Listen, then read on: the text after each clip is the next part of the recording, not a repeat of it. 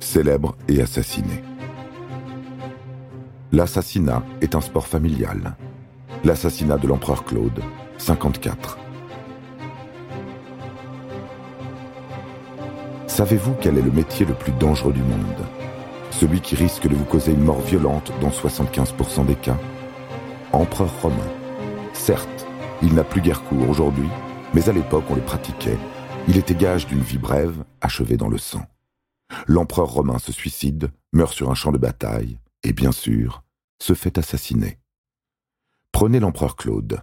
Il régna de l'an 41 à l'an 54, entre Caligula et Néron. Le premier fut assassiné, et le second se suicida avant de l'être, et tous deux sont sans doute les empereurs les plus cruels de l'histoire. Vous imaginez bien qu'à l'époque, il est quasiment impossible pour un empereur de finir ses jours dans son lit auprès de sa blonde. Les femmes, parlons-en des femmes de Claude. On ne les appelait pas les Claudettes, ni même Madame Claude, mais leur réputation n'en était pas moins sulfureuse. Cet empereur eut quatre femmes. De ces deux premières, Claude n'a eu que des filles arrivées à l'âge adulte. Quelques semaines après son accession au pouvoir, Messaline, sa troisième épouse, accouche d'un fils, Britannicus. Le vieil empereur Claude, âgé de 50 ans, a donc un descendant direct. Enfin pour l'instant, avant que ce descendant n'encombre la route d'un certain Néron qui décidera d'abréger son séjour en ce monde. Claude pourrait être heureux, heureux en ménage. On l'imagine faisant sauter le petit Britannicus sur ses genoux, tandis que Messaline lui prépare des pâtes à la carbonara. Sauf que non. Durant l'été 48, Claude apprend que Messaline vient de se marier. La traîtresse semble avoir oublié qu'elle est déjà mariée, avec l'homme le plus puissant du monde de surcroît. Que pensez-vous qu'il arriva à Messaline? Eh bien oui, elle est assassinée par un homme de main du cocu. Être femme d'empereur romain, ce n'est pas de tout repos non plus. Claude se met en tête d'une autre femme, la quatrième. Il choisit la sœur de Caligula, Agrippine, qui est aussi la mère de Néron. On ne connaissait pas encore les lois de la génétique à l'époque, mais tout de même, il aurait dû se méfier. Par contre, ce qu'on savait très bien, c'est que Claude était l'oncle d'Agrippine.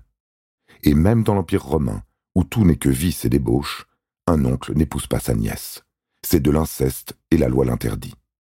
Qu'à cela ne tienne, Claude promulgue une autre loi qui permet le mariage entre oncle et nièce. Il la veut vraiment, son Agrippine. Agrippine n'a que faire de son beau-fils, Britannicus. Elle n'en a que pour son Néron, qu'elle est décidée à mener au pouvoir. Première étape, Claude adopte Néron, attend ainsi sans le savoir son trépas. Car pour éviter que Claude ne transmette le pouvoir à son fils légitime, elle décide de lui concocter un repas à sa façon. On ne sait si cette fois il y a eu des pâtes à la carbonara au menu, mais le festin se termina mal pour Claude, pris de diarrhée et de vomissements bien peu impériaux. Il semble se remettre, mais la douce Agrippine, accourant à son chevet, la rémission est de courte durée. Quand le médecin arrive, l'empereur est déjà dans un semi-coma qui annonce la mort. À peine son époux refroidi, Agrippine met Britannicus au placard et présente Néron au Sénat. Il est aussitôt proclamé empereur. Et voilà, aucun des protagonistes de ce drame n'est mort de mort naturelle. Tous, hommes et femmes, avides de pouvoir, ont vécu intranquilles et violents et écrit quelques pages des plus sombres de notre histoire.